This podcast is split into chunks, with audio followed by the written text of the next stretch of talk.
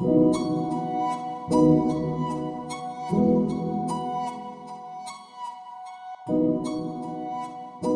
back, everybody, to another episode of Chai Noon Podcast.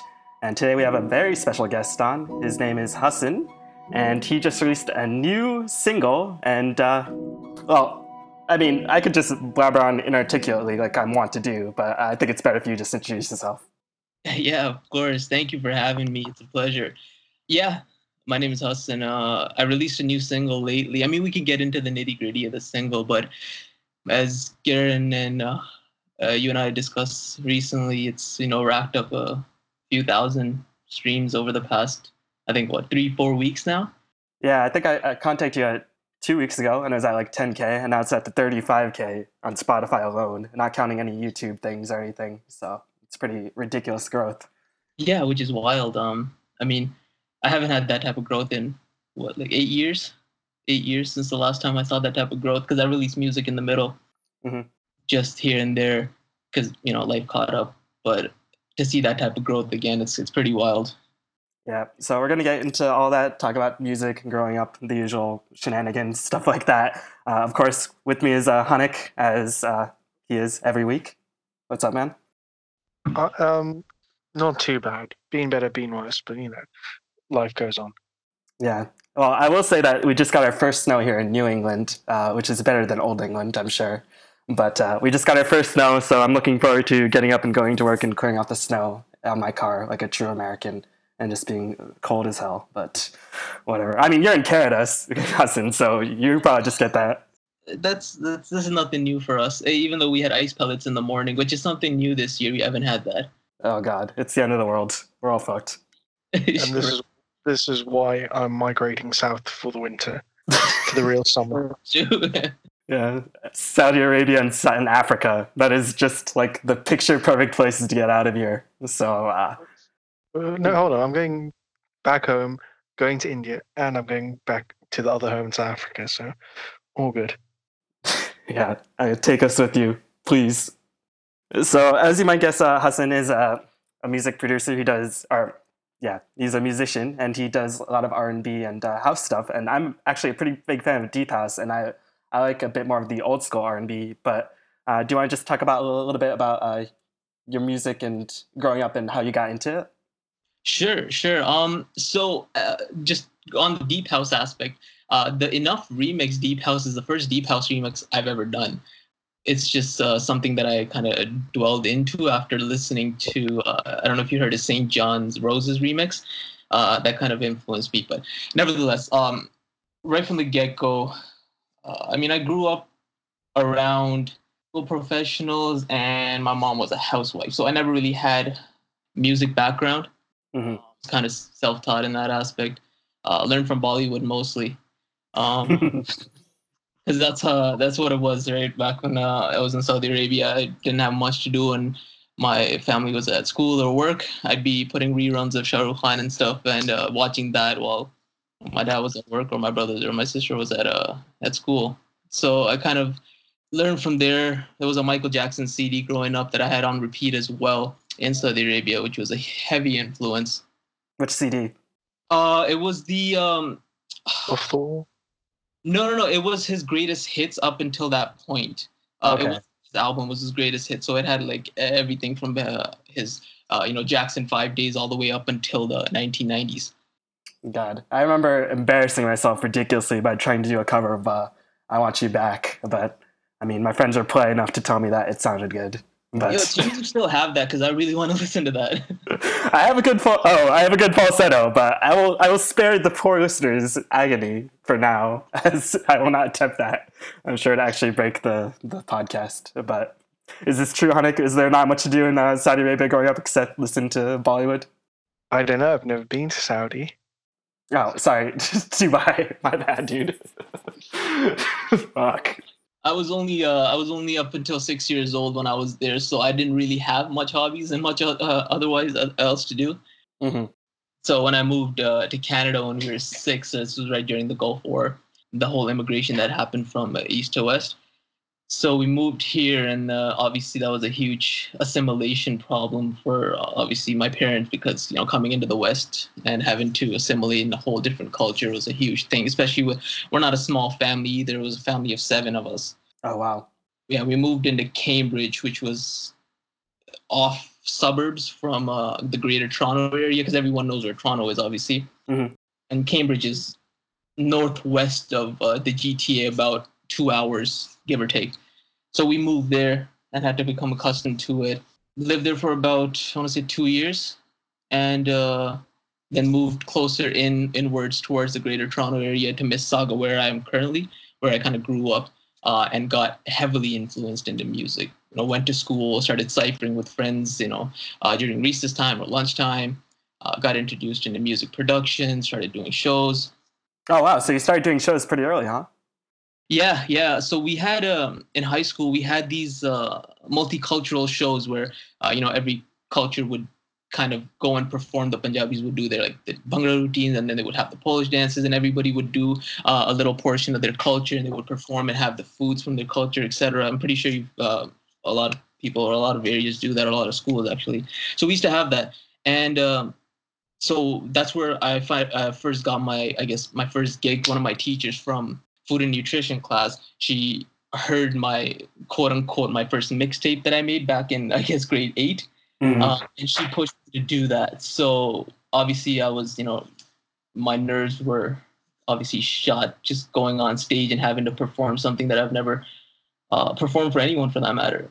Uh, but that kind of got me into it, performing, and did my first show there to a very quiet room, obviously because I've never had mic presence, never had stage presence, never had any training, never had done a show before.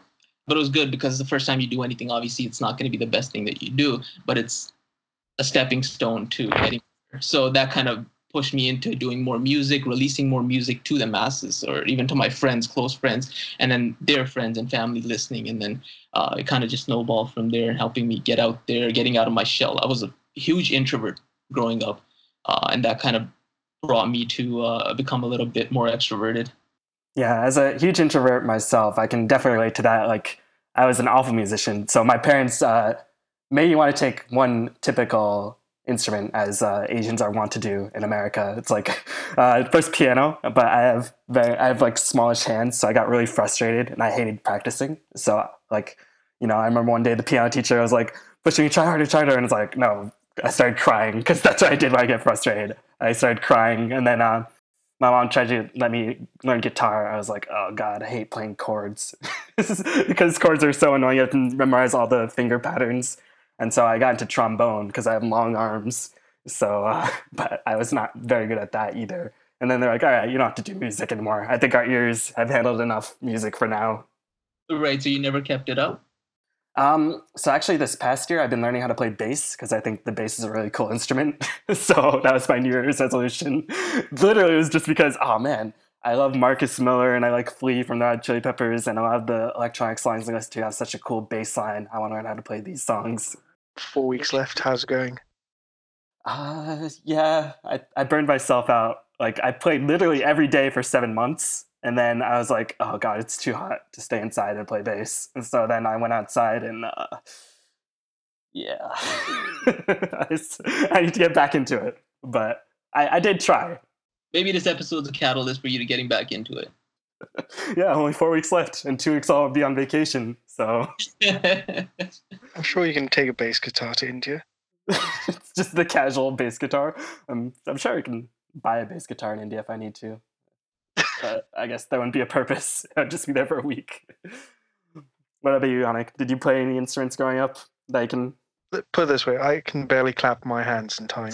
That is my musical prowess. Yeah, I am terrible with music in terms of producing music in any sort. Uh, I think it all stems from back at school in primary school in South Africa. At grade three, you have to decide whether you want to do music or art for the rest of your educational period. Well, that was essentially what my school gave us the choice of. And as what was I, nine years old, I knew art had more field trips, so that was, I went down art, and really enjoyed it. Um, you know, I still enjoy painting when I get frustrated, or going to galleries and sitting down and just looking at paintings that I don't think anyone else would look at. And so that's my forte. But in terms of anything else with music, I guess I can tell you that we had to go carol singing at boarding school for obvious, obvious reasons, being Catholic school. Mhm. And in my final year, and I I really stopped caring quite a lot about singing because it was the final time I had to sing. My singing, I started to sing all the parts, the highs and the lows, the mediums, whatever. I just sang the whole song, sorry. And my two friends started laughing so hard at how bad the singing was that they got detention for for laughing too hard. Oh God. Well, good thing uh, this is not a singing podcast. I have come to realize that very quickly. Except for you, Hassan. You can you can sing. You have a pretty good voice. Uh, so, but how, so Jackson Five, Michael Jackson's Greatest Hits, was that sort of the root of your R and B influences? Um, so I, not. I mean, yeah, it had a it had a it had a huge influence on you know stylistically, uh, Mhm. and I guess songwriting structurally as well, and so on and so forth. But uh, I mean, one thing that I that I get a lot is you know there's a lot of Eastern uh, influence in the music that I'm writing or the chord progressions that I have or the structure of the song. So uh, I guess that comes from that huge Bollywood influence, uh, not just the movies, but like the song producers, whether it's A.R. Rahman or whether it's uh, any other huge producer at that time. Um, that you know constantly was being played in the household, uh, you know, during my adolescence. So there's just just too many factors and influences but i but i would say that michael jackson was a huge western influence in the Mhm. aspect of how i create songs structurally and uh, i guess the runs and all the chord progressions etc uh, and all of that and how it influenced uh, kind of my music creation So, as somebody who grew up in the middle of like white suburbs where I was pretty much the only brown kid in school, I had no Bollywood influence. Uh, Hanik had quite a bit of Bollywood influence, and I've been trying to get into that more. Um, but what what song do you think uh, is your favorite Bollywood song? I just want to see if I've recognized it at all. I probably haven't, but maybe Hanik has. my favorite bollywood song in terms of um, you've heard uh Chaiyya Chaiyya right yes, that is one I have heard.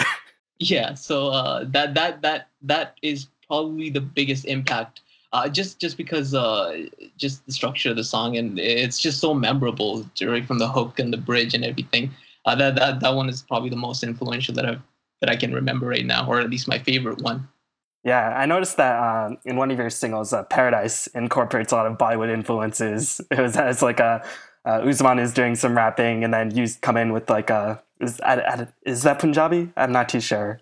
yeah i mean it's it's it's urdu punjabi Or, or do you put on? Punjabi that pakistani people speak that aren't that uh, learn at home when they're speaking to their parents they're spoke uh, they're spoken to in urdu but when they're being yelled at it's punjabi so it's that mixture That's cool because you have Viento is Spanish, so it seems like you have a lot of different languages that are coming through. So I think that's really fascinating because we're gonna have a language first on later on. But it's really interesting that you have all these different languages that come through in your music. Is that like a conscious decision, or do you just sort of go with the flow and sound, see what sounds cool when you're writing it? I, I think it's I think it's both. Uh, I think it's more um, experience based because uh, Viento came about after. So Osman and I are friends from back uh, way back. Like his family and my family used to know each other back in Saudi Arabia when I was really young. So uh, and then we touched base again when we got into Canada. So it was one of those things. Um, but we went to Miami. Um, I want to say two years ago, and um, being in Miami, obviously there's a huge Spanish uh, market music there and just being influenced by being in Miami, being around uh, you know Spanglish and reggaeton and all of that, that heavily influenced uh, consciously and subconsciously the music that I was going to create for at least that period of time until that, I guess that influence wore off. So right when we got back after being in Miami, um, Viento just came about. I think it was the first day right after we landed uh, back in Toronto. We got into the studio and uh, Viento just came about before you know I forgot the language. um, I'm not fluent in Spanish whatsoever, but I knew enough after that trip, just communicating with the locals there, and um, to kind of build uh, that song. And then that heavily influenced Viento, and we just released it. Um, and then yeah, that that kind that kind of was just influenced by that experience. Cool. So you've done something in Spanish. You've done something with uh, Urdu, Punjabi. Of course, you've done stuff with English. Like, uh, do you think this is? Are, I'm guessing Urdu, Punjabi, and English are going to be your two main languages. But you're you going to think? Do you think you're going to constantly be utilizing those in your? Do you think that's part of your style now? I guess is what I'm trying to say. Yeah. Um, so I'm not opposed to being influenced, whether it's language or whether it's stylistically, from so many different artists. Uh, I, I think you're so constrained when you're creating just primarily you know english songs or primarily just punjabi songs or primarily just urdu songs in terms of uh, the dialect and the intonation in your voice and how you can pronounce and say different things because certain phrases in different in certain languages don't exist in other languages the way they are say you would say something in punjabi wouldn't translate perfectly uh, that you would say in english so uh, i guess in that aspect yeah i would be a lot uh, open to being influenced by different languages. Like I've always wanted to create something with Arabic um, because you know growing up in Saudi Arabia, I'm not fluent in Arabic. I know how to read and uh, write a little bit, but listening to Cheb Khaled, you know, Aisha, and all those songs, there's something I want to kind of dive into and create an Arabic song as well. Um, but again, it, it furthers you as an artist uh, taking just these different uh, languages and trying to incorporate them into your uh, own art stylistically and kind of progresses you rather than becoming stagnant. Uh, I think that at least that's my look at it. God, you both are just like way too cultured compared to me. I feel like every guest is just like much more cultured than I am. I just have English and nothing. but it's fun. It's it's fun like um, just talking with other people. Oh, do you know anything? No, I don't know anything. And then you know it's all it's all good fun I was going to say, I don't know any Arabic, so don't worry. yeah, and your businesses or your family's still in Dubai, right? Yeah, we, no one speaks Arabic in the office. So there's more Gujarati in the office than anything else. well, at least you know Gujarati a little bit. A little bit. but that's more than I know with Kannada. So I'm sure next week will be a fun time. So I wanted to like uh, talk a little bit more because we talked about some Bollywood and some Michael Jackson. Of course, that's like a little bit older, but I noticed like uh, when listening to your songs, it seemed to remind me a lot of The Weeknd and some R and B artists similar to that. Is that sort of one of your main influences as well? Because R and B is, you know, usually these days it's like what I listen to is mostly rap and uh, electronic and uh, some funk, more upbeat things. But when I want to like, if I'm in an emo phase, which I can be, you know, I go for these sad R and B soulful songs and things like that. And of course, not all your songs are like that, but uh, Habits was a song that I related to because it reminds me of like breakups and things like that, and it just gets into all these sad, wistful feelings. Yeah, the Weeknd. I mean, you touched right on it. The Weeknd is a huge influence, um, especially because he's from you know the Toronto area, and that sound resonates so much here within local artists. Like uh, I'm not sure if you heard of Majid Jordan, like PND's from Mississauga as well, and all these uh, dvsn as well, and all these artists have that ambient R&B sound. Uh, mm-hmm. It's kind of eclectic a little bit in that sense. Uh, so that was a huge, uh, you know, influence shaping Toronto's sound. A lot of the artists were kind of grasping at those, uh, at the grassroots of that sound and kind of creating something from it. Uh, and everybody, you know, kind of segmented in their own way what that ambient R&B sound meant to them. Uh, and yeah, so listening to you know House of Balloons and before even Trilogy when Weeknd came out with um, you know High for This or Week, uh, Wicked Games or The Morning and all those tracks, they were kind of heavily influenced from to me personally because I was kind of at that growing phase as an artist, trying to not figure out my sound, but more in the sense to creating that rendition of my sound that would become what it is now. And listening to Weeknd during that time heavily influenced kind of the ambient R and B uh, indie sound. Cool, cool. So my favorite song uh, that you've come out. We'll talk. We'll talk about your newest singles soon enough. But my favorite song was uh, "Habits," like I mentioned before. Can you talk about like the thought process behind that? I just want to see if uh, my emo ness was justified. right, right on. Uh, so yeah, habits, habits. Well, all of my songs obviously experience based. Um, habits it was obviously experience based as well. So that that song was written or it came about at a point where um, so I'm with my current girlfriend right now for about eight years now, um, mm-hmm. which is which is a long time, obviously. Uh, so obviously, over the period of time, you're gonna have issues, you're gonna have fights, you're gonna have whatever ins and outs, right? So habits came about at that aspect where I felt like you become so accustomed to a person, uh, whether it be a girlfriend, it doesn't have to be a girlfriend, it could be any significant other, it could be any relationship where your habits and just your daily just your daily being and stuff that you do is so revolved around and not consciously as well subconsciously you do things based on another person and their actions. So uh, that's where that song came from. And the main basis of that song was that having to create new habits uh, because you're so because something else is so embedded in you and the way that you are is such a difficult thing to grasp and having to relearn yourself after committing so much of your time and your influence and the way you are and your behaviorisms uh, to a certain person. Too real. Too real, man. Good. I mean, did did did uh did it touch upon kind of what you were thinking or your take on it? I would love to hear Um, that. so I mean, obviously, I took away with it like a sort of like a, a recent breakup that I had, where I I was just feeling like this sort of, uh, you know, it's like it, it thinks of all the good times, but it's like there's of course some reasons why this breakup happened. So I think it really cut to that, but also it's sort of like yeah, habits they're hard to break. That's sort of like the main line in the song. Habits are hard to break, and so I was used to like uh, talking to this girl a lot, and then you know like now when I listened when I hit a certain time of the day and uh, she doesn't call me, then it's just like oh she's not calling anymore. But now it's like all right, it's not really there anymore. It's just I guess a habit that I have to break. But it's weird because I'm very like even though I'm I'm sort of uh, I sort of like say oh I don't care all I want is freedom. I live a very like structured lifestyle. I like go to the gym, go to work, things like that. That's just how I function best.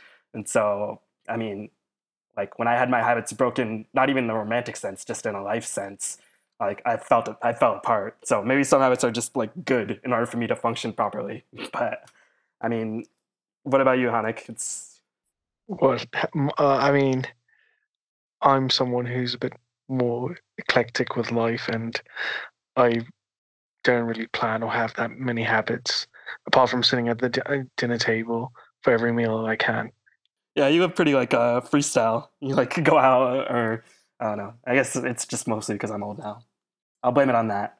I'm blaming that that I'm old now. So Well, I I don't know, like in the sense that when I have habits, like I I try and recognize them, and then uh, first thing I try and do is like stop doing it straight away, no matter what it is, regardless if it's good or bad, because I then find, you know, it means I'm not doing something new or not adding variety to my life, and that's my own issues. Like I should try and stick to certain things a bit longer, but you know, I, I find it being a good thing sometimes. Like, you know, recently I quit my job to campaign every day for a political party. And, you know, as I might mentioned to you before, I haven't been happier like doing this, even though I spend my days in the rain knocking on doors in the middle of winter in the UK. It's just more fun. But for me, I'm also quite happy because it ends soon and then I have to go find something else to do and master and get on with. sounds like you're just like a habit breaker, and I'm. I think uh, I can relate to this song a bit more because like I find habits so hard to break personally, like especially with the relationship and things like that. It's just you know you're after something like that, you know you're just constantly thinking what could I have done better and things like that. Because I feel like if one person says, then it's done. Like uh, especially if it's early on, and then this one kind of was like it was only six months. Then it's just like I don't know. I didn't fight that hard because it was already difficult enough before that. But still, there are certain habits that formed, like talking a lot. Um, that uh, you know, like even now at 5 p.m. Uh, last week, I was like, oh, maybe, sh- oh, I have to be here at a certain time, social call, and I was like, oh shit, I don't have to do that. Oh well. but now it's like life goes on. But before, in the beginning, it was just like, ah, fuck. That's interesting the take that you put on it. And I I mean I mean with respect to the habits, um I mean there's certain habits that you have, say with a significant other that no matter what you do, there's kind of it's not something that is a negative aspect in that sense. Like you said, like you know, you had a call uh, with your ex-girlfriend now at that time, and I'm sorry about that by the way. Um It's fun. Thanks though. I appreciate it. no worries. Right. That, that it, was a good habit because during that time when you were with her, uh, it, it was a means of communicating, and that was so important for your relationship. So that was a habit that you kind of got ingrained in order to work on your relationship. So when that ended, uh, you had to kind of grow out of that habit. And it obviously reminds you of the time uh, not at the bad times but the fact that you were working towards a greater good for your relationship. So having to work yourself out of that habit i think that hits harder than any of the negative habits that you have with that person. Yeah it's more like a remembrance like wistful. Mhm. so usually i listen to very upbeat uh, music but sometimes in moods i listen to uh, more soulful music like this and uh, i mean like some red hot chili peppers or stuff like that where it's a bit more depressing but you know it's being a human you're going to experience all the facets of emotion you can't always be happy unless you're just mollied out of your mind and then i guess that's another problem entirely Right on. so I wanted to talk a little bit about your singles. So, like we mentioned at the beginning of the podcast, uh, it just broke 35k listens on Spotify, and uh, that's more than on your other singles on Spotify. Uh, even though your YouTube videos, you have quite a lot of views on some of your singles like Paradise and Habits. Uh, but man, that must have been pretty exciting. But you mentioned that you wrote it like uh, in a place where you weren't sort of the best mentally. Do you think that sort of made this so relatable? Yeah, yeah. I think uh, I think the fact that something that I experienced, uh, majority of the people have gone through, are going through, will go through. You know, obviously respective to the situations, uh, but that was something that I went through with uh, with another person, and then what happened was obviously the lyrics of the song were very verbatim to that situation but the fact that that song was written the night of that situation made it so pure that it wasn't a session where I sat in the studio and I was like, okay, you know, I have a certain type of song that I'm gonna write, and I have a certain procedure and a certain structure, and this is gonna be released this, this, and this. This wasn't even a studio session that I was planning. It was more so written on the drive home after that conversation that I had, uh, and most of the lyrics from the song were actual conversations that were had between myself and that person. So then the fact that those conversations got translated into lyrics, you're right. Uh, when you say like you're in that, that's what makes it so relatable because uh, a lot of the lyrics are things that people have, you know, themselves felt or said or be or have, you know, have had said to them in that same context. And uh, I feel like that's the reason that it became so relatable to people that that's why I guess it has 35,000 streams uh, so far. Uh, so far, sorry. Um, just because that song is so relatable and how it came about, um, it was a, it was a lot different than the structure of songs that I've created. All my other songs, the songs just kind of came out of, I guess, came out of thin air for that con. Uh, in, in spite of better words, but Mhm. yeah, it was it was on honestly it was like an hour or two session if you can call it that. It was more like a therapy for me to be honest because I needed to vent. And you know, went into the studio. I was actually the only one in the studio creating that song at that time. And once I recorded it, I mixed it, mastered, and I released it the following day through my distributor. And then the song was up, I think, a few days later. Wow. So there was a plan behind it. There was no, uh, you know, this is how I'm going to market it. This is what's going to happen. It was just more like I need to get my feelings out or vent or at least get rid of the words that I have inside me and just put it out on, uh, put it out on the through music and then just put it up and uh, there was no sort of structure or marketing or plan or whatever was going to happen with the single was kind of up in the air. Yeah, of course, if you want to listen to it, search for Enough by HSSN on Spotify or even on YouTube or SoundCloud, and you'll be able to find it. But it is a very raw song. You can definitely feel uh, a lot of the emotion that's coming through, and that's why I think it's quite relatable. Um, I also did enjoy the Deep House remix because I'm a Deep House fan. Um, so you said you're just experimenting with that. Yeah, yeah. So the Deep House remix came about. Uh, obviously, it was a it was about a month or a month or so after this song was released. Um, I was listening to Spotify, and um, the Discover Weekly gives me these new recommendations, which I love their algorithm, by the way. I was listening to new songs and new artists that come my way ever so often, um, Oh, yeah. based on the based on the playlist that suggests me. So I came across the Roses uh, remix by SAINt JHN. If you haven't heard that, it's a really nice deep house song. I think you'll really enjoy Kiran. Uh, but so that that song played and automatically uh, it triggered something in me. I was like, well, you know, if I create a deep house remix to enough, at least uh, I'll get some sort of vibe more so than the R&B out of that song. And I just went into the studio. I pitched up the vocals. Um, I threw the deep house drums on it, and uh, you know, it was literally created in bed on my MacBook, uh, and then I obviously took it to the studio the next day and uh, refined it a little bit with the transitions, drops, the drums, mixing, and all that stuff, and uh, it was just a it was just experimentation. I've never done deep house production before. Mhm. Um, but yeah, it was a pretty cool uh, concept to grasp uh, and kind of work on. Um, and it taught me a little bit more about you know deep house and the roots because I started listening to a lot of deep house music. I, I've listened to EDM music before, Tiesto. I've listened to uh, a lot of the you know even I guess the vocal EDM pop type of uh, tracks. Yeah. But I was never heavily influenced by them. It was just something that I used to listen to when I want to be in an upbeat mood. Uh, so kind of creating that um, deep house uh, production was a was a completely different experience for me. It was pretty cool. Oh no, that's that's really cool actually. Um, You said you had to learn how to produce deep house. What does that mean? Like, how is that different to produce? Like, what is the difference in producing different genres of music? Because Right, so- no, good question. Uh, though different genres, there.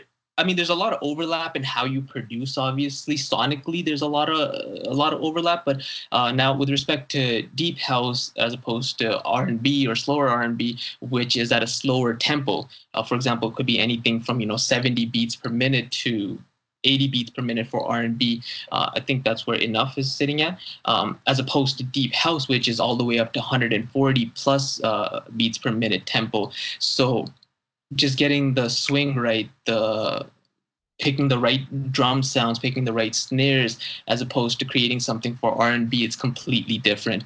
Um, you know, for a producer who produces R&B, uh, it'll be a completely different change in uh, what they're doing when they're producing deep house, which it was for me, because you're creating at a different tempo, you're putting different sounds together, you're EQing it differently. So when you're EQing, um, you know, any sound for that matter, you're editing the frequencies of it to accentuate different frequencies, or you're cutting different frequencies in that sound. And how deep house is, um, you know, mixed in terms of how it's EQ'd is completely different to how R&B is EQ'd. So when R&B is EQ'd, a little just like I guess a crash course. When R&B is EQ'd, you have a lot of you know velvety mids, which are you know around the 500 hertz frequency. You're increasing those to kind of provide that uh, to provide that mid uh, velvety sound in spite of a better explanation, as opposed to deep house where you have a lot of bass and treble. Uh, what they call it is the smile uh, which is pretty much you're increasing the lower frequencies, which is the bass frequencies, and the higher uh, frequencies for the song, which is the treble frequencies, and it kind of creates like a smile curve on the EQ. So sonically, I guess that's how it would differ in one aspect. Obviously, there's a list of different things that would go into why it would be so much difficult for somebody who's a deep house producer to produce R&B and vice versa. and you're all self-taught, right? Yes, yes, a lot. that is intense. Uh, taught by Google. Oh, yeah, I was going to say that there are words there that I understood, but again, like for me, it's a totally different world, and you know what I definitely got from that was your enthusiasm and like how much effort and care it takes to put in to creating music, which is something I guess I never really appreciate at all. And when you're going th- through and you tell, as you were just saying, like well, you said the EQ and doing the smile. Like for me, I've I, I know on my phone I have had always had the option of messing around with, it, and I've just kept it flat for every song, no matter what. Right on. So now, if you check your phone and you see the EQ, you probably see like four different bars. Uh, so if you just increase the left side, increase the right side, that looks like a smile, right? So that's kind of the sound of where a lot of EDM and deep house comes from. That sonic uh, representation uh, would be a smile in that EQ. Yeah. Yeah, I had a friend who tried to make just house and trance, and uh, it's really hard. Like he was saying, like one song took him for just trance, no vocals. It took him like three months, and then it was he just always felt like he had to be a perfectionist. So is that hard for you to like? Oh, I have to get this perfect, perfect, perfect, and it's just like learning to like go. Oh yeah, and and that that was a huge issue back uh, when I was kind of in the beginning stages or I guess mid stages of creating music, I always had to, um, you know, I had to make sure that everything was perfect how I envisioned it and how I was hearing it in my head. Uh, and if it was a little off, um, then obviously I'd go back and try to correct it as many times as I can. You know, a day went by, two days went by, a week went by, and I'm just fixing that one facet of that song. But the issue there was that nothing is going to come out exactly how you picture it in your head if you're not experienced enough or trained enough uh, to work on that aspect. So, you know, uh, whether it's sonically you're experienced or trained enough to edit a specific sound to how you're envisioning it. Um, so that's what a lot of new artists get caught up in. They have this kind of perfectionist uh, vision of a song or a record or something that they want to release, and they get so bogged down by wanting to have it sound exactly like they're envisioning it that they overproduce a lot of the stuff that they do uh, and they work on it so much where they get bored of the song that they're working on. Yep. And it gets shelved.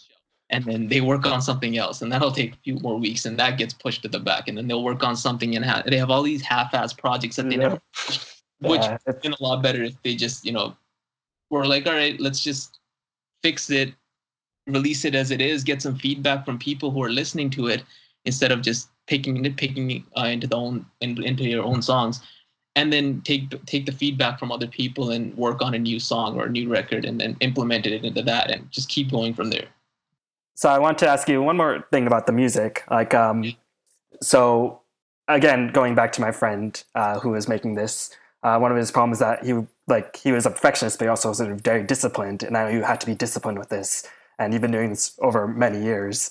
Like, is that was that sort of an issue with your family, or were they fully supportive of you pursuing this musical idea and career? so um my family has always been supportive which i'm thankful for because you don't see that a lot in south south asian households. You, you don't you like oh you know you have to become a lawyer you have to become a doctor you're doing anything arts related you know you're you're obviously shunned or whatever the case is. Uh no but in my family it was they were very supportive. Now outside of my family obviously there was a lot of you know pushback you know. Why is he doing music whether it's religious whether it's cultural whether they feel like you know there's no there's there's no ends to a mean to it exa- whatever it is. But my family immediate family um, they were very supportive. You know my parents were the first ones who bought me my uh, i guess my rig for the mic and all the audio interface to start recording. Um, and that was a huge push for me to start putting you know music out but uh, no i've never had i've never had that type of pushback from my family uh, and I guess I kind of owe it to myself because I was I was able to prioritize my life. Like I did go to university, I did finish, I did everything that I was supposed to as uh, the stereotypical South Asian child. But I always prioritized my education because I was in the back of my head, you know, what if music doesn't work out, or what if I can't make a living out of it? I still need something that I'm passionate about, uh, opposed to just the art side that I'll be able to sustain, whether it's financially or even be happy just doing for the rest of my life. So you're saying we shouldn't quit our day jobs to pursue podcasting full time? Damn. I didn't think I was being mm. here, but like, no, obviously, uh, I think you guys do a great job. Otherwise, I've listened to a few of your episodes before. Uh, thank you, thank you. no, it was just a joke. It's No. uh, I code, I code right now because I like I like having income. so, but I will say that I, I have the opposite problem where it's like uh, I don't care if this perf- this code's perfect at all. Does it work? It works. All right, deploy it. Fuck it. So let me ask you something. When did you guys start uh, podcasting? It's a huge thing, and there's a, like everyone's doing podcasting, but like there's a few people like yours who kind of go uh, into podcasting and keep up with it for as many episodes as you have, and still keep the you know listener enticed into whatever guest you're talking to, whatever uh, whatever topic you're talking about. So how how did you guys get into it? How did you guys meet first of all? Well, we haven't met is the f- thing to say. Like, I mean, e meet if you want to say that. so I did like uh, video game videos, uh, Dota, Dota 2 commentaries like six, seven years ago, like 2011 to 2012. And I was like, oh, they all get into video editing. And then I realized that doesn't pay anything. so I was like, I took a backseat. But I liked speaking and I liked talking to people and things like that. Even though I am a massive introvert, the internet makes just things so much easier. So then um, earlier this year, I was like, oh man, coding is getting kind of boring. I need something else to do besides like switching jobs and opening, always hoping for the perfect coding position where I'll just become CEO and take over the world. And, I mean, I mean, help everybody, not take over the world. Um, but yeah, uh, then I was like, oh, I like talking about these things. And then uh, Hanik listened to the first episode, and he, I said, come on, join. and then the second episode, we talked about food, and it was uh, love at first sight. I guess I don't know. Fuck. Love at first Skype. exactly. but I'm curious why you decided to join Hanik. Just uh, I just got you won you over. I think when did we start recording? About three months ago, Yeah, September-ish. Septemberish. So that was just after I finished writing about making friends on my blog and how to make friends. And you know, I realized that I haven't really made any new friends in in that like twelve month cycle. And for me, that's kind of scary. Not constantly meeting people, talking to new people, and putting myself out there. And so I thought, right, I need to like kickstart my life. And I thought, right, well, if I join a podcast, you know, that's something interesting. I never really shut up once I get going, and just thought, started, why not? Everyone does podcasts, and I listen to enough to think I know, I have some relative idea how to talk to someone else. So yeah, that's it. so yeah, it's just like uh, being disciplined, uh, like with music, but without some without nearly as much time commitment. We sort of freestyle a lot of things because I think it's I, I that's how we like to do it. We don't like to be very disciplined. I was gonna say, kind of is a very nice way of putting it. Yeah, kind of. But I mean, yeah, like we've been getting on some cool guests, and you're a cool guest, and we're hopefully getting more cool guests soon. So it's I think I think people like it. I mean, I, I I listened to a few episodes. I did. I did. I liked Which- it. Which episodes did you listen to? Just I out of listened to- curiosity. I listened to the recent episode you did with um with that lady. I forgot her name. Yes, Simran, I believe. yeah. Yeah, she was great. Yeah, yeah. Those, those, I listened to that about a few days ago. That was a really interesting episode. Um, and then I did listen to your first episode. Yeah, where I was just whining about my name. well, that's that's what happens when you grow up in the middle of nowhere. just whine about white people mispronouncing your name, like uh, we did earlier before we started recording. so I know that all. Oh, I know all. I know that all too well. I was gonna say people still mispronounce your name in big cities. Don't worry. yeah, but soon we'll be we'll be on tour. And you'll be on tour, and everybody will know the names. Uh, how- What's the What's the worst you've gotten? Worst I've gotten was uh, so I was like I had a neighbor. I was like six or seven, and he called me Kidan, and my name doesn't have D. I was just like, what is this? I didn't. Of course, I didn't have that thought. Being six, I was like, ah, that's not my name. In a little mini me voice, it's like, ah, Mike, why are you saying that? It's just, but that was the worst. Uh, but these days, I'm I'm more uh, inured and jaded and old. But I want to talk about a little bit about your side projects because you actually are the owner or the founder of a wedding business, Noir Studios. That is pretty cool. Especially like we've talked about Indian weddings and how I wanted to be like mine very low key, but Hanik wants to do like a giant, giant thing with a billion people. You say giant. I, I say regular Indian wedding. Giant. but how'd you get into that? That's really cool. Noir Studios on Instagram.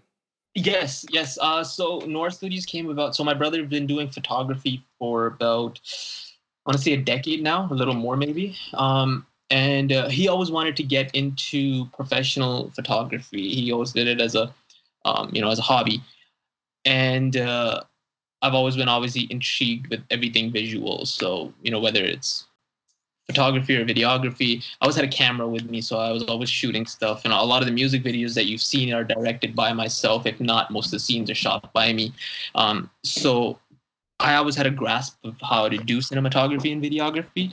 Uh, and you know, I partnered up with my brother, and we were kind of introduced into the wedding industry in Canada, which is very closely knit, very nice industry. Um, you know, all the businesses, all the vendors, all the people here who run wedding centric businesses. They're very nice and they were very accommodating, helped us transition into it.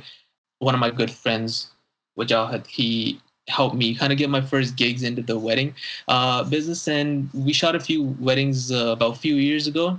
I love doing it apart from, you know, just how tough it is to shoot a wedding. Uh, like setting aside planning, say, an Indian wedding or a Punjabi wedding, uh, how tough it is to just shoot a wedding, uh, and that kind of steamrolled into something that we do on our, you know, on our time that we have because my brother works he's a he's a chartered accountant and he has a full-time consultancy job. Uh, you know i have my own business that i run as well apart from just uh, music and videography. I have my own marketing business that i do through my i guess my traditional education. So this is something we do on season which is during the summer months uh, which is kind of changing now because weddings are happening all through winter as well now. Um, but we kind of got introduced to it a few years ago. We branched and created Noir Studios because uh, we had a certain vision of what we wanted to create apart from just weddings because uh, primarily that's what we do right now but we want to branch into more creative shoots as well um, we've shot for i'm not sure if you know who Mahira Khan is from pakistan i do not know so she's a huge I guess, a Bollywood actress who worked with Shah Rukh Khan and like Raees and a few movies, and she's transitioned into Bollywood. So we got we were her personal videographer photography team as well. So it's just kind of serendipitous how that happened. It was nothing that we were planning to or we had some sort of uh, you know business plan going into. We did a few weddings and then a few more weddings and then we got word of mouth marketing and then a few more weddings called. And then uh, we've just been doing that on our on, on season. And it's it's been a really i guess fruitful thing to do because it's such a memorable point in a person's life that they want to remember and just being able to provide them the visuals and providing the the you know photography or videography videography for them to relive that uh, it's pretty uh it's a pretty it's a pretty fun thing to do. It's a pretty rewarding thing to do. Uh, i can imagine. It's uh i actually had one question. So what's the craziest demand that somebody had for your wedding business I don't know if he's allowed to say that. Oh, anonymous or off the record or second craziest if the craziest thing is too. I mean, uh, we had a lot of crazy demands, not from obviously the bride and groom themselves because they're generally pretty nice because they're the one you know getting the vendors, uh, but from their like family members and stuff, we've had some crazy demands like. So you've probably seen like your you know your whether it's your uncles or your mom's or your dad's wedding videos where uh, the videographer back in wherever he's zooming in and out of the food while people are eating. So we don't do that obviously because it's you know it's rude. When people are eating you don't want to obviously take shots of them. Uh, it's something that you just don't do. We've had a demand where that person wanted the footage of every single person eating. Oh. just obviously there's no way for us to do that there's no logical way for us to take a video for every single person in that 600 person wedding eating uh, just so they can claim that you know they fed everyone there so that's i think that was the weirdest and the wildest demand that we've had at a wedding i mean it's only 600 people i mean I mean, that's like that's like sixty times the amount of people I want in mine. Jesus, I should know better. Is six hundred the average size? 600 is the average size. Yeah, for a South Asian wedding. Oh God. 600 is pushing it for uh, any other type of wedding. I'm gonna elope. I'm eloping, guys. I, I, don't know about you, but I'm, I'm all I'm all for you know smaller, intimate weddings. But that's just that's just me. Yeah, uh, I don't want to talk to relatives who I've met twice in my life, and they ask me, you know, when are you gonna get her pregnant or whatever when I get married. I don't know. Fuck. this is just like something I don't want to actively think about. It's just way too stressful. But is it like usually quite stressful, but afterwards you feel just good? Oh, it's really stressful. It's really stressful. Uh, it's I'm not I'm not trying to I guess over exaggerate, but it's one of the most stressful things I've done. Um, specifically because there's a concept of like a next day edit. I'm not sure if that's incorporated into the wedding industry where you are right now. Uh, the next day edit is pretty much so. Say let's let's take a let's take a Punjabi wedding for example. You know they'll have their three four pre events before their wedding reception. So the next day edit is obviously whatever happened, the highlights of those three, three four pre events condensed into like a three minute video that is shown on their reception. So having to film that over the three days or four days, having to edit that and show that at the reception which is you know you don't even have more than 24 hours to be able to put all that together. Is a very stressful thing to do. You know you're editing 12 hours 16 hours uh, that day just to get that out. So you can obviously showcase your work instead in front of the people but not just that. The bride and groom are going to be reliving those moments on their reception with the people who weren't necessarily at those events. So that's a very stressful thing. After the wedding finishes you're uh, you're very calm you're relieved obviously because you have an infinite amount of time, not infinite, but a limited amount of time to edit. Um, but it's during the wedding itself, especially with like a next day edit or even a same day edit for that matter, which is the same thing, but you're editing it for the same day because the reception's that night. Those things are really stressful. And having to capture everything because you obviously don't get retakes of anything. It's a wedding, it's a live event, it's not a studio shoot. See, Hanik, this is why you shouldn't have a two week long wedding. This is why you should have like a three day wedding. A two week long wedding? Like you, you're so putting it out of context, right? The first week is just for the like my side of the family, like close friends, dance practices, and so on. Like nothing too major. Like the second week is like the traditional wedding. I mean, if I had my webcam right now, you'd just see like me miming a gun to my head. Two weeks long dancing practice, just all these things sound perfectly awful. Because you know, you, you say you don't want to like meet these people that you've only spoken to twice, or the longer your weddings, the more time you have to interact with people. Yeah, that's exactly why I don't have it two weeks. That's why it's gonna be three days. But I was just thinking about demands. Like, um, Hassan, have you seen um, Bend It Like Beckham? yes, I have. I saw it a while ago. Oh, I was gonna say because there's that there's that line I keep on remembering, like "Don't smile, eyes down, look sad." Do you ever do you ever think about that, or do you think like is, is it a bit weird that all these people are super super happy? Because the traditional South Asian marriage is, you know, it's a very emotional, sad day. Uh, I think it's changed. I think it's changed. I I, I, get, where uh, where that came from, that uh, kind of instance. But uh, uh, most of the weddings I've shot now, um, it's completely changed. Uh there's just, I guess, there's more general happiness, whi- which it should be in the room. Uh, when it shows on their faces, there's no more, you know, eyes down, look shy, and like all of that stuff. I think that's, I think that's been kind of steamrolled on um, nowadays. The bride and the groom, there is just they're a more open with their emotions and there's no stereotypical i guess person that they have to be for their wedding which is great because then you get the raw emotions Yeah, I mean that's that's because of the gram. Nobody wants to look sad for their Instagram. They want to look happy. So getting away from weddings because I'm sure I will just have nightmares of all these things. We'll talk about sports because you are Canadian because that's where you're from. That's where you grew up, and so you must be a Raptors fan because every Canadian is a Raptors fan. For good reason. yes. yes yes i'm proud raptors fan i was always a raptors fan i didn't jump on the bandwagon Oh yeah, I, I still have a poster um, in my old house of the Vince Carter Invincible poster where he's like skying for a dunk. Yes, that that's that's the poster. Uh, like I used to watch Raptors from, you know, back in the day, Antonio Davis, Marcus, Oh, like yeah. all the, like back in the day. Uh, and I've been watching and hoping. Oh, Damon. Stoudemire, Mighty Mouse. Yeah, exactly. Damon Stoudemire back in the day, back in the late '90s, and I've been hoping and you know waiting for what happened last year to happen. And I've waited, I don't know how, and that was just a relief. It's just like okay, now my life has come full circle. I can die happy. I've seen it all. Man. I mean, you felt the same way, Hanik, when South Africa won rugby. Oh, I thought you about I thought I thought you were about to say when Toronto won the NBA championship. Um, no, no, of course I was like in full emotions, like unbelievably upset, happy, and immensely proud of a country that I am not really from, but am from at the same time. But you know, I just can't wait for you know two years time. We have the Lions tour in rugby. We're going to beat the British and Irish Lions, and then in four years' time, we have the next Rugby World Cup, and we're going to win that again. Like that's it. And every Yeah. match in between, like South African rugby is you do not lose. So I don't I didn't have this 24 or 25 year waiting period for to see the South Africa lift the trophy because you know I've seen England lift the World Cup, so I, I claim that. I saw South Africa lift the World Cup in 2007, so I claim that as well. And you know, I saw South Africa claim it again in 2019. And in between, India's won some cricket World Cups, so it's all been good on the sports Oh. side.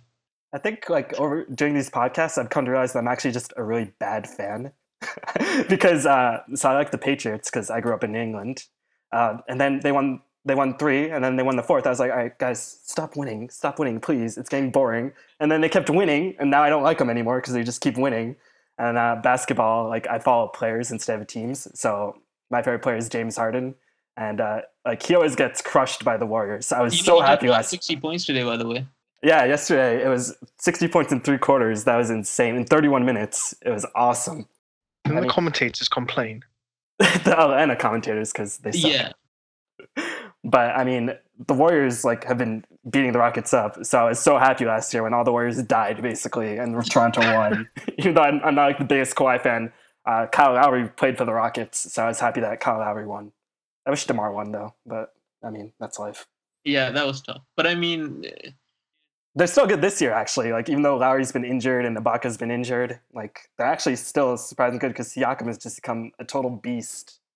Wow, like Siakam, I mean Boucher, they're all they're like peop- the players that um you know weren't expected. They're really shining, and honestly, their record right now, 14, what 15-4 now after today's game. They're they're they're killing it. Oh yeah, they're beating. Yep, yeah. Fuck Utah. I used to be a Utah fan, and then I became a Rockets fan, and now I hate Utah. so We'll see how the Chicago Bulls are doing quickly. uh, very badly. Six to fourteen. So that's fourteen wins, right? We'll, we'll, we'll pretend like it is, and then uh, sure, why not? well, Derrick Rose is playing for Detroit now, so you'd have to root for Detroit, and Detroit is also doing bad. I was gonna say, uh, like I know the. I'm sure the Bears are doing all right. Chicago Bears. They're also doing very badly. All the Chicago teams are very bad right now. What is the point of adopting a city that I've, I'm never gonna move to if they're gonna be this bad? I don't know, man. That's just the life of a good sports fan. You just go through the rough times and then you celebrate for the good times, which for some Look teams at us. are We never. went through the rough times in Toronto. It paid off. I know Vince Carter, T Mac. That was such a good Raptors team, and then uh, and then they got a good one. Demar actually. One of the reasons I like DeMar DeRozan because that was the first year I played fantasy basketball, and he won me that league because he was such a low pick, but he averaged like 25 for the first time ever. Yeah. So that's why I liked Demar, and he was also a really crazy athlete. But now, Yeah, now no, he was he was great. Don't get me wrong. Um, but like obviously, It's better to win a championship. yeah, no, no doubt. Um, he was great. Don't get me wrong. He was a, he's a great athlete. He still is. Um, but we just couldn't pull through with the structure that we had through the playoffs with him, uh, where he was in that team. So ever gotten courtside, hung up with or hung out with Drake and said, "Oh, yo, Drake, here's my new song." yeah, I mean, uh, no, not no, not yet, not yet, not yet. Oh yeah, that's the attitude we want to hear. soon, soon. Alright, um, so I feel like it's not a true Chinese podcast until we talk about food. So uh, we just had a Thanksgiving, so I will say I mentioned I made a pecan uh, pumpkin pie with cardamom in it. It was pretty good. My parents liked it. Um, With what in it? cardamom, Cardamom, right? yes. So what's your what's your favorite go-to meal from Pakistan? I guess. What do you, what's your favorite home cooked meal? I suppose. my favorite home cooked meal is chicken kadai. It's pretty much uh well obviously chicken and then you have I don't know how to make it. don't don't me how to make it, but it's a gravy based chicken curry. Okay. That's my go-to Pakistani food. I don't know how to make South Asian food. That's something I want to learn. I can make the you know easy stuff like pasta and stuff, but um never really learned how to do South Asian food.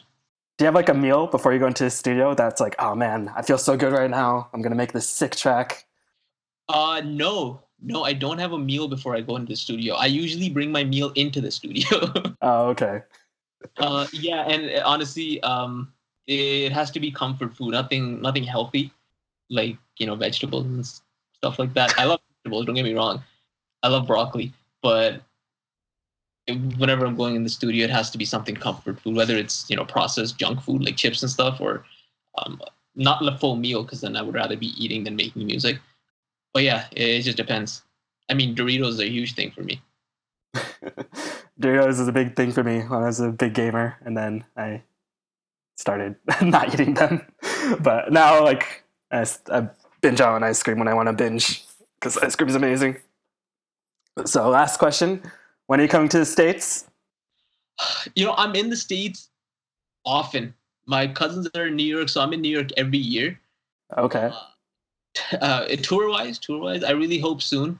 Um, hopefully, this uh, enough sound gets you know po- pulled up to 300k, maybe you know, 3 million streams. So that'll offset some sort of gig for me. But last year, osman and I were planning actually a tour. Uh, and mind you, it was just Canada tour. Mhm. But uh, uh, I'm planning in the next year or so, uh, in all seriousness, to get uh, to get a gig going, uh, at least a small mini tour, North American tour, um, and then and then we'll go from there. But I hope to be in US at least uh, for performance wise, for music based, uh, in the next year or so. Let's hope so. Yeah, that'd be that'd be amazing. And I'm not that far from New York, so I'd definitely come visit. Right That'd on. be- Pretty sick. I'm a bit far from New York, so you know, when you no promises. What company are you, Hanik? I mean, Canada's technically a part of England, right? So I'm sure there's like some time travel teleportation device that the Queen has. we share the same head of state. It's the same place. Basically. And uh, I guess if you're in Pakistan, some do you do you often go back to Pakistan to see the relatives? I don't. I've been. Last time I went was what I'm gonna say six years ago. I've never grew up there. Uh, I've only been there, you know, a handful of times for a limited amount of time, so I don't really, I guess, fit in. I do love the culture, though. Don't get me wrong; the experience is amazing. Uh, but it's just, I've been. Yeah, it's weird when you don't have friends there. It's like just relatives. Yeah, I mean, I've been to Pakistan enough. I, I think I'd want to make use of my vacation and try to see other places. I mean, like I just went on a solo Euro trip backpacking for the last two months, uh, which is a conversation for another time. Uh, but I'd, I'd rather things like that than go back to Pakistan at this current time. Maybe someday in the future. What's what a quick list of the places you went to in Europe? I'm sure Hanik's been to most of them. I haven't been to that many places in Europe. I, I highly doubt it. Uh, yeah, I went to. I started off in Barcelona. From Barcelona, I went to um, uh, Nice. From Nice, I went to Milan. Milan to Switzerland. From Switzerland down to Rome. What were Rome to- Switzerland? Um, it was. Um, I took the Bernina Express up to. What's that place in Switzerland? It was where the Olympics. I forgot the name of it. Lausanne? No, Was it It Lugano? no, it wasn't. I'm sure. Oh, I know it's Geneva. nevertheless, it was it's it's the I think it's the highest point during in somewhere in the Swiss Alps. Um, there's like a city there. Um, I just completely slipped my mind right now, but that's where the Bernina Express comes and goes from Saint Moritz. That's what it's called, Saint Moritz. Ah, yes. Yes, and so I think eastern Switzerland. Um, so that's where I was, and then from there I went to uh, Rome. Was there for a few days, and then from Rome I was in Istanbul, Turkey, and then back home. Just making note of all the places you're going for your big European tour. yeah, right. I did. I did. I'm like, okay, this is where I have to perform. This is where I have to perform. Oh man, that'd be so sick. Oh yeah. Uh, if you if you haven't is- been, just on a side note, sorry, it, you have to go to Turkey, Istanbul. Uh, no. I've never been. It's amazing. My favorite place. I haven't been. I need to go, but just it's the problem with working as a coder. It's oh, I guess I can work remote. Yeah, maybe I'll just do that there today. you go. Problem solved. exactly.